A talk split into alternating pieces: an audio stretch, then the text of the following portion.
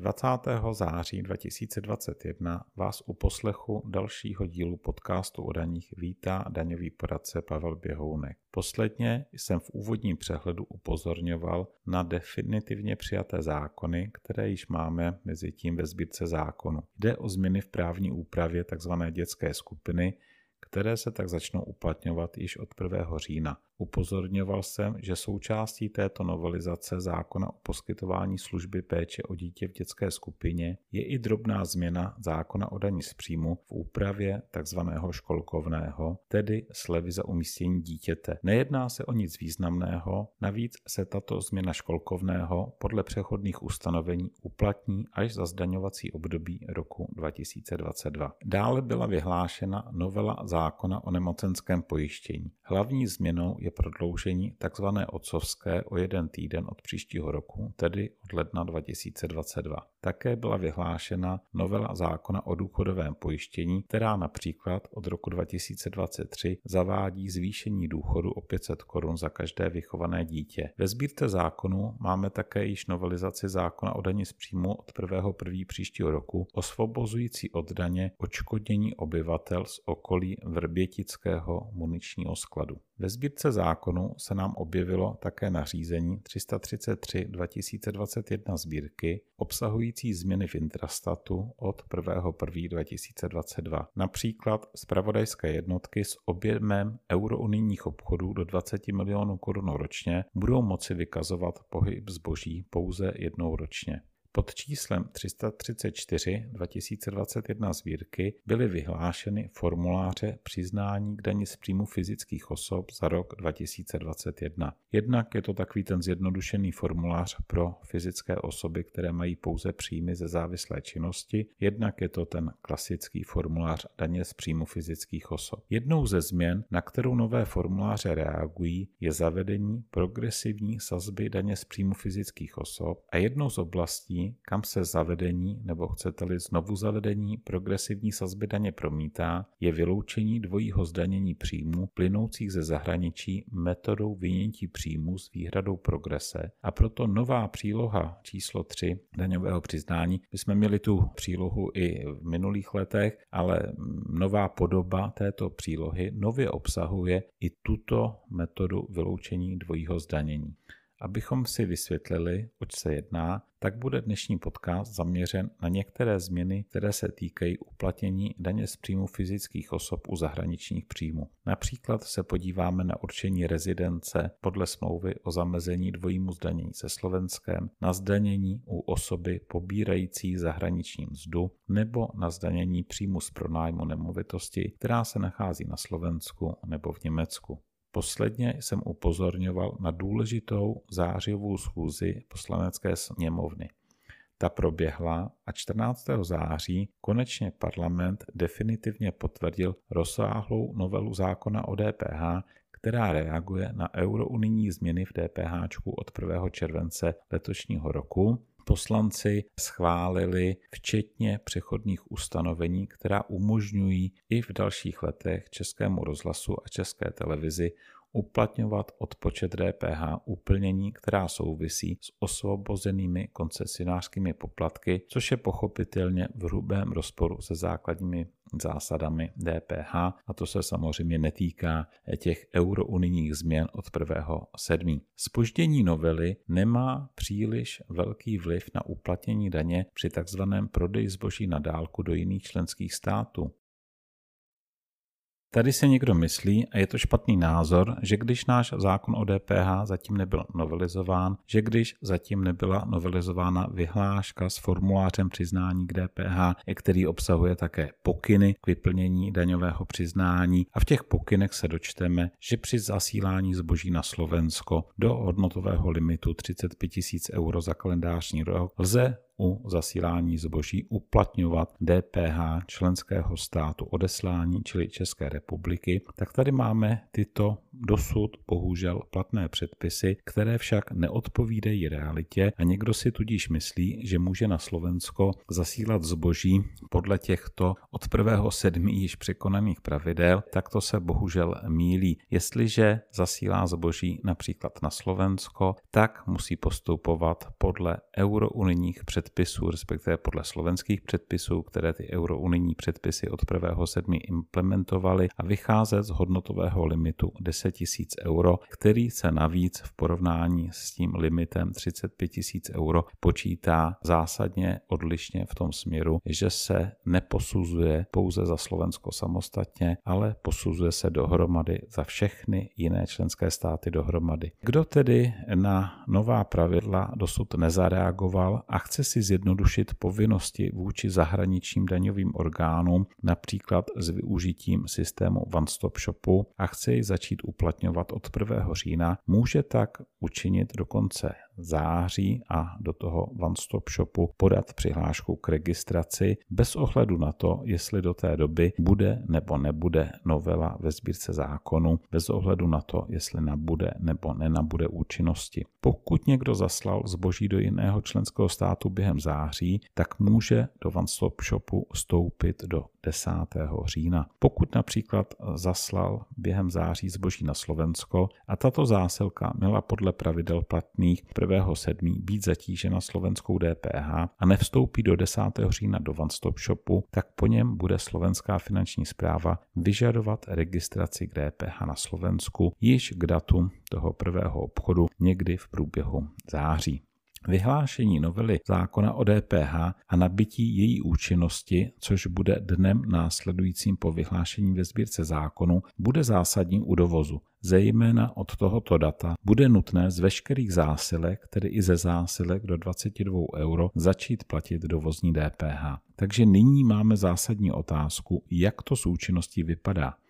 Zákon byl doručen k podpisu prezidentovi 16. září. Podle hradního serveru by měl mít prezident tento týden běžný pracovní režim a potom by zřejmě během tohoto týdne byla novela podepsána prezidentem a mohla by být vyhlášena ve sbírce zákonů a druhý den nabít účinnosti. Protože je však spoždění novely už tak velké, že na nějakém tom dnu možná už ani nesejde, tak nelze vyloučit variantu vyhlášení posledního září a nabití účinnosti od 1.10. Současně či následně lze očekávat vyhlášení také nového formuláře DPH, a to včetně teda aktuálních vysvětlivek, tak jak už máme postupovat od 1.7. Pokud však přiznání k DPH za srpen budete podávat tento týden, tak vám téměř jistě nezbude nic jiného, než využít toho stávajícího formuláře. Pokud by novelu prezident nemohl podepsat, tak by vyhlášení došlo až po uplynutí 15-denní lhůty, tedy někdy na počátku října. Příslušná 15-denní lhůta od doručení k podpisu prezidentovi totiž uplyne 1. října.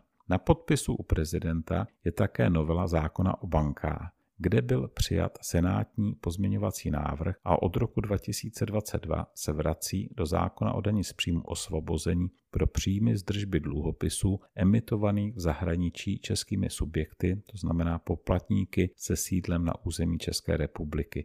Půjde jako o osvobození od daně z příjmu fyzických osob, tak o osvobození od daně z příjmu právnických osob a bude se týkat dluhopisů emitovaných od účinnosti novely pro příjmy z držby dluhopisů emitovaných po vyhlášení novely ve sbírce zákonu. A konečně je u prezidenta na podpisu také novela zákona o veřejném zdravotním pojištění. Tato novela od 1.1.2022 změní přílohy zákona o DPH týkající se sazby daně u zdravotnických prostředků a u jejich oprav protože zářivou schůzí poslanecká sněmovna v podstatě ukončila svou běžnou činnost, tak padají pod stůl například návrhy na zavedení digitální daně, na pětitýdenní dovolenou či na daňovou podporu spoření na účtu dlouhodobých investic. Tak tolik k legislativním novinkám. Pokud jde o přednášky a webináře, které pořádáme s manželkou, tak do konce letošního prosince klasické přednášky ve velkém nechystáme. Určitě však během září vyhlásíme webináře k DPH, k daním z příjmu a k novinkám a změnám pro rok 2021 a 2022. Pokud to bude jen trochu přijatelné, tak bychom rádi připravili i nějaké setkání naživo, ale to se nechte překvapit, to ovšem klasická přednáška nebude. No a pochopitelně bychom rádi dál pokračovali v pravidelných 14-denních dílech podcastu o daních. V tomto konání by nám pomohl občasný finanční příspěvek, který můžete poslat přes www.behounek.eu lomeno úhrada za poskytované informace, psáno s pomlčkami, úhrada pomlčka za pomlčka poskytované pomlčka informace. Pokud přispějete alespoň 500 korun včetně DPH, budete dostávat i rozšířené mailové informace a získáte přístup k archivu těchto informací. Z poslední doby se jednalo například o příklady k uplatnění daňového zvýhodnění na děti, pokud se jedná o situace, kdy student maturoval na podzim, kdy student nastupuje na vysokou školu či jazykový kurz a řada dalších příkladů. Tak pojďme k progresivní sazbě daně z příjmu fyzických osob a k některým otázkám, k některým problémům mezinárodního zdanění.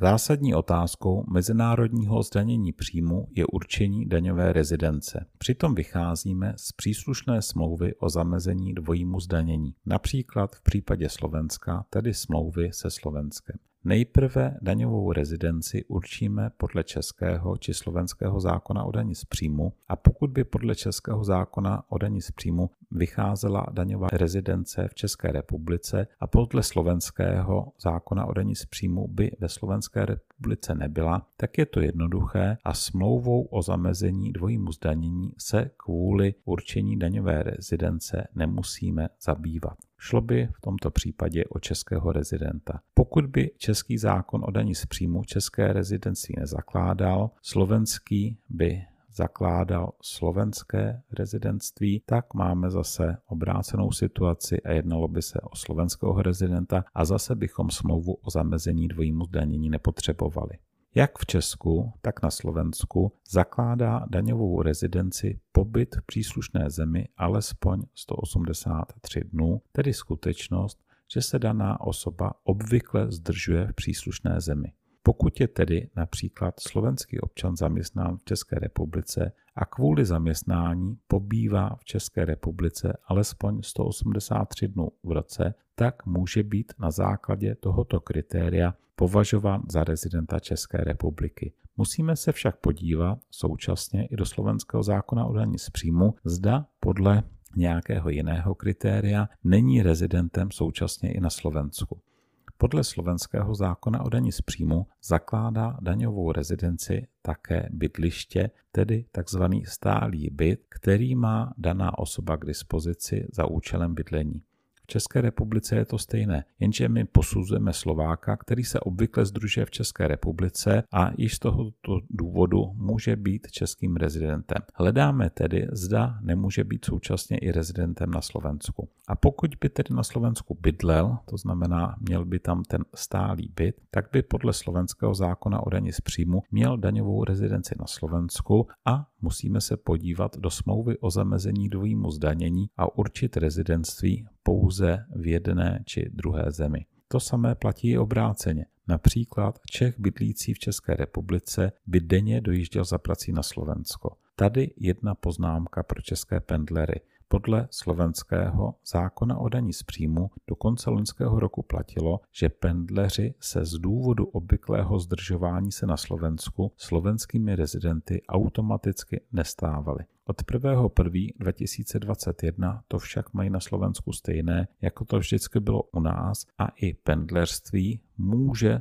z důvodu obvyklého se zdržování v dané zemi daňovou rezidenci založit. Pokud je však rezidentství podle českého či slovenského zákona o daní z příjmu jen v jedné zemi, tak, jak jsme si již řekli, do smlouvy o zamezení dvojímu zdanění se kvůli rezidentství nemusíme dívat. Pokud tedy například Slovák zaměstnaný trvale v České republice má v České republice také bydliště, tak bude automaticky rezidentem České republiky, ovšem za předpokladu, že nemá ve Slovenské republice další stálý byt. Pokud by tedy například uvedený Slovák měl v České republice pronajatý byt a na Slovensku by vlastnil také byt, který by měl volný a měl by ho kdykoliv k dispozici, tak by měl trvalý byt v obou státech a museli bychom kvůli daňové rezidenci použít smlouvu o zamezení dvojímu zdanění. Pokud by však slovenský byt ten dotyčný Slovák pronajímal, ten na Slovensku, ten byt,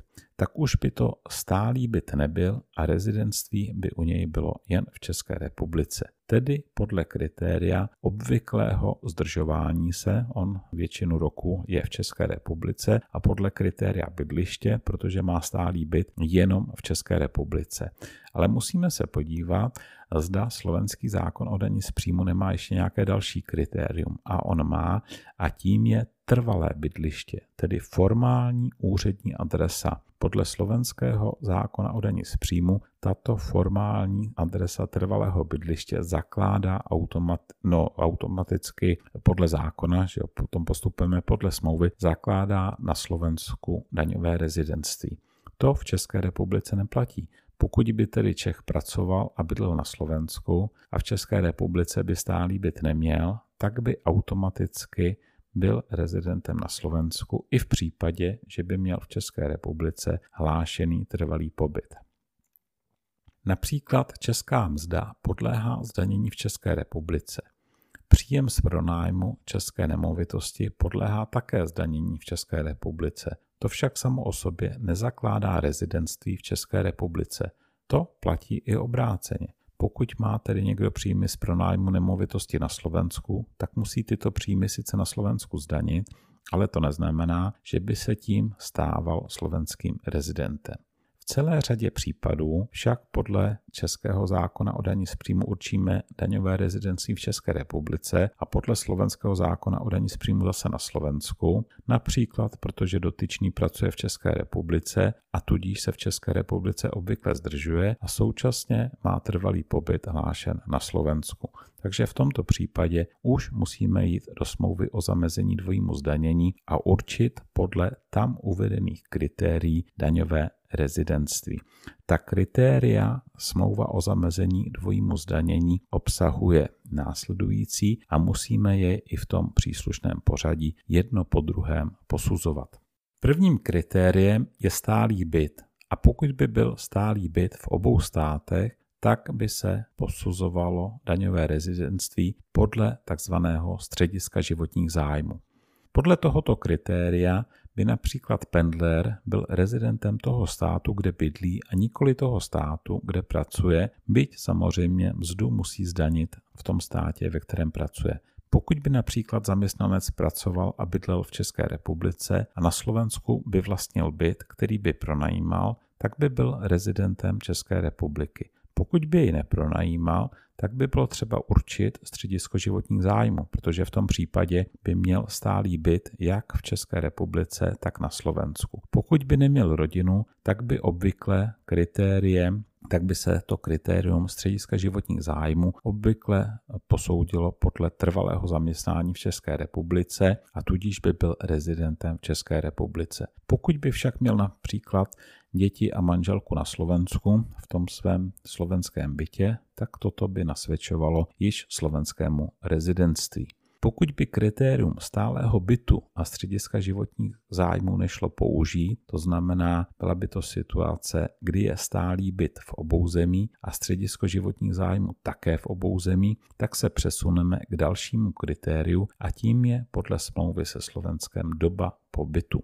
Život má někdo docela pestrý a s prvním kritériem doopravdy v mnohých případech vystačíme, ale nemusí tomu tak být vždycky. Například jsem se setkal se Slovákem, který měl byt jak v České republice, tak na Slovensku. V tom slovenském bytě měl manželku a děti v českém bytě měl zase jinou ženu, se kterou tam měl také děti. Takže v tomto případě eh, buď bychom určili středisko životních zájmů eh, v České republice, například na základě toho zaměstnání, anebo bychom museli přejít k dalšímu druhému kritériu v pořadí a tímto kritériem je délka pobytu. A pokud by ani délka pobytu, čili to druhé kritérium, nebylo jednoznačné, tak v tomto případě by rozhodovala státní příslušnost.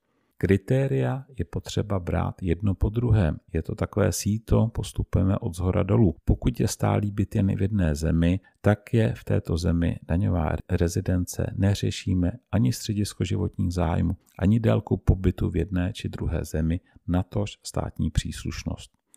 Určení daňové rezidence tedy není příliš jednoduchá záležitost a to jsme se zabývali jenom smlouvou ze Slovenskem.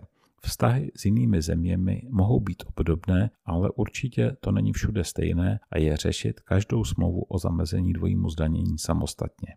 Já jsem však toto téma zařadil kvůli zdanění zahraničních příjmů v České republice. Smlouvy o zamezení dvojímu zdanění, eh, tak jak už sám název napovídá, řeší zamezení dvojímu zdanění a obvykle využívají k tomuto buď metodu prostého zápočtu daně, anebo metodu vynětí příjmu s výhradou progrese. Navíc, bez ohledu na smlouvu, lze v České republice u zahraničních příjmů ze závislé činnosti použít metodu vynětí s výhradou progrese. Právě u metody vynětí příjmu s výhradou progrese máme pro rok 2021 proti roku 2020 zásadní změnu. U příjmu ze závislé činnosti podle paragrafu 6 a u příjmu z podnikání podle paragrafu 7 se naposledy za rok 2020 uplatňovalo solidární zvýšení daně. To sice v podstatě u těchto dvou druhů příjmu nebylo nic jiného než progresivní sazba daně z příjmu fyzických osob, ale u metody vynětí příjmu se tato skutečnost nijak nezohledňovala. Solidární zvýšení daně se obdobně jako to máme teď u progresivní sazby daně, uplatňovalo od 48 násobků průměrné mzdy. To je zhruba 1,7 milionů korun. Pokud tedy někdo měl příjmy 3 miliony korun, tak z příjmu nad cca 1,7 milionu korun, přesně to bylo za rok 2020 milion 672 080 korun, to byl ten 48 násobek, to byla ta hranice pro solidární zvýšení daně, čili z těch 3 milionů nad těch zhruba 1,7 milionů máme zhruba 1,3 milionů korun a z této částky příjmu neplatila fyzická osoba daň z příjmu fyzických osob v sazbě 15%, ale po zvýšení o solidární zvýšení daně o 7%, tedy vlastně 22%. Pokud však měl mzdu jak z České republiky, tak ze zahraničí a ta česká byla do té hranice toho 48 násobku průměrné mzdy, čili zhruba do 1,7 milionů korun, tak mohl zahraniční mzdu výjmout ze zdanění, pokud šlo o mzdu z libovolného státu, se kterým má Česká republika uzavřenou smlouvu o zamezení dvojího zdanění a tato mzda byla v tom zahraničí podle smlouvy zdaněna. Jedná se o ustanovení paragrafu 38f odstave 4 zákona o daní z příjmu, tedy o vynětí příjmu s výhradou progrese. Jenže, jak jsem říkal, solidární zvýšení daně se za progresy nepovažovalo a měli tedy někdo českou mzdu do cca 1,7 milionu korun a k tomu libovolně vysokou zahraniční mzdu, tak mu ta zahraniční mzda nijak nezvyšovala zdanění té české mzdy kvůli tomu, že by tady přesáhl 48 násobek průměrné mzdy. A tady nám právě pro rok 2021 došlo k zásadní změně. Příjmy ze závislé činnosti lze nadále výjmout ze zdanění podle uvedeného paragrafu 38f odstavec 4 zákona o daní z příjmu, jenže progrese se už při této metodě od roku 2021 začne zase projevovat. Proto formulář přiznání k daní z příjmu fyzických osob, který má nadále pro zamezení dvojímu zdanění přílohu číslo 3, tak v této příloze se nám nově pro rok 2021 objevuje také metoda vynětí příjmu s výhradou progrese. Je tam nová ča- samostatná část této přílohy číslo 3. Za rok 2020 ta příloha číslo 3 byla pouze pro metodu prostého zápočtu daně. E, ta metoda vynětí se prostě dělala tak, že o příslušné příjmy, o příslušný základ daně, pokud šlo o jiný druh příjmu než ze závislé činnosti, tak se na příslušných řádcích daňového přiznání ty příjmy prostě vyňaly ze zdanění. Pokud má někdo například českou mzdu 1,5 milionu korun, tak můj zaměstnavatel v průběhu roku zdaňuje 15% sazbou daně. Mám na mysli teda případ, že tu mzdu 1,5 milionu by měl rovnoměrně rozprostřenou. Kdyby tam byly nějaké velké prémie a podobně, tak by se tam při záloze na daň občas dostal do 23% zdanění, nebo mohl by se dostat, ale pokud by to bylo rovnoměrné, tak tam máme zálohu na daň vybíranou 15%. A pokud by k tomu měl ze zahraničí další mzdu, další příjem ze závislé činnosti 1,5 milionu korun, čili celkem má ty příjmy 3 miliony korun, tak je může ty zahraniční příjmy vyjmout ze zdanění, musí však u té české mzdy zohlednit progresy. A v tomto případě by vyšlo, když bychom si to propočítali, tak by vyšlo zdanění té české mzdy, by se zvýšilo z původních 15 na 18,5% Lze namítnout, že je to nižší zdanění, než když jsme v loňském roce měli superhrubou mzdu, která vlastně reálně byť byla sazba daně z příjmu fyzických osob 15%, znamenala reálné zdanění přes 20%. To je pravda, jenže všemu tenkrát zdaňoval český zaměstnavatel a po podání přiznání dotyčný nemusel již nic v České republice doplácet. Tentokrát doplácet bude muset, vychází to v tomto případě 1,5 milionu korun česká mzda, 1,5 milionu korun zahraniční mzda, na doplatek na daně zhruba 50 tisíc korun. Pokud má někdo příjmy 3 miliony korun, tak těch 50 tisíc korun na zaplacení daně asi k dispozici mít bude, ale přeci jen to zas až tak málo není a hlavně ten dotyčný byl zvyklý, že jenom podal daňové přiznání a nic nedoplácel, nebo mu dokonce vznikl ještě nějaký drobný přeplatek na dani.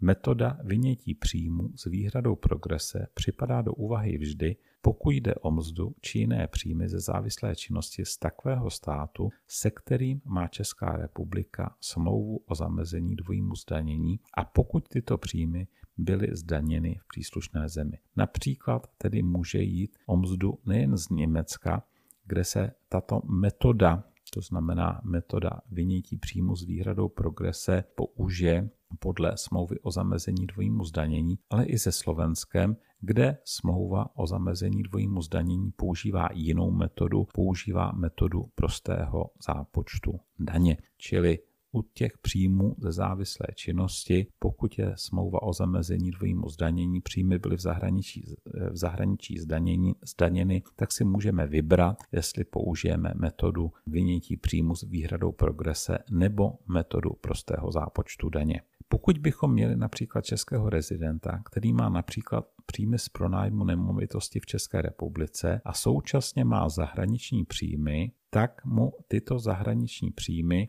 při použití metody vynětí nijak v minulosti ještě za rok 2020 neovlivňovaly zdanění v České republice a ten zisk z pronájmu v České republice zdaňoval daní z příjmu fyzických osob v sazbě 15%. Za rok 2021 to už takto nebude. I když se použije metoda vynětí, tak zahraniční mzda ovlivní výši českého příjmu z pronájmu.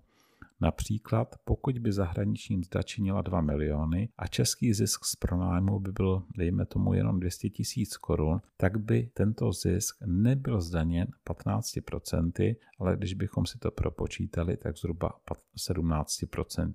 Následně by se odečetla sleva na poplatníka 27 840 korun, takže zrovna u toho zisku z pronájmu 200 tisíc korun by ta daň nebyla zase až tak vysoká, ale v principu je potřeba si uvědomit, že to takto funguje. Pokud by smlouva o zamezení dvojímu zdanění bránila dvojímu zdanění metodou prostého zápočtu daně, tak nemusí zaměstnanec použít metodu vynětí příjmu, ale může se rozhodnout a použít metodu prostého zápočtu daně. Říká, pokud to umožňuje smlouva o zamezení dvojímu zdanění. To je stejné, jako to bylo za rok 2020. Může si tedy spočítat, co je výhodnější a to uplatnit. Jenže třeba v loňském roce mohla být výhodnější metoda vynětí z příjmu a za rok 2021 vzhledem k těm principům, co jsme si vysvětlovali, eh, tak může ta metoda vynětí s výhradou progrese být hůře než metoda zápočtu daně, takže proto o tom hovořím. Pokud by se jednalo o jiné příjmy než příjmy ze závislé činnosti, tak se při zamezení dvojímu zdanění postupuje podle smlouvy o zamezení dvojímu zdanění. Například český rezident by při zdanění příjmu z pronájmu nemovitosti, která se nachází na Slovensku, použil, stejně jako to bylo za loňský rok, za rok 2020, metodu prostého zápočtu daně. To znamená, že na Slovensku jako nerezident podá daňové přiznání, ve kterém zdaní příjmy z pronájmu slovenské nemovitosti. Tady je třeba zdůraznit, že v zahraničí je potřeba zdanit podle zahraničních pravidel.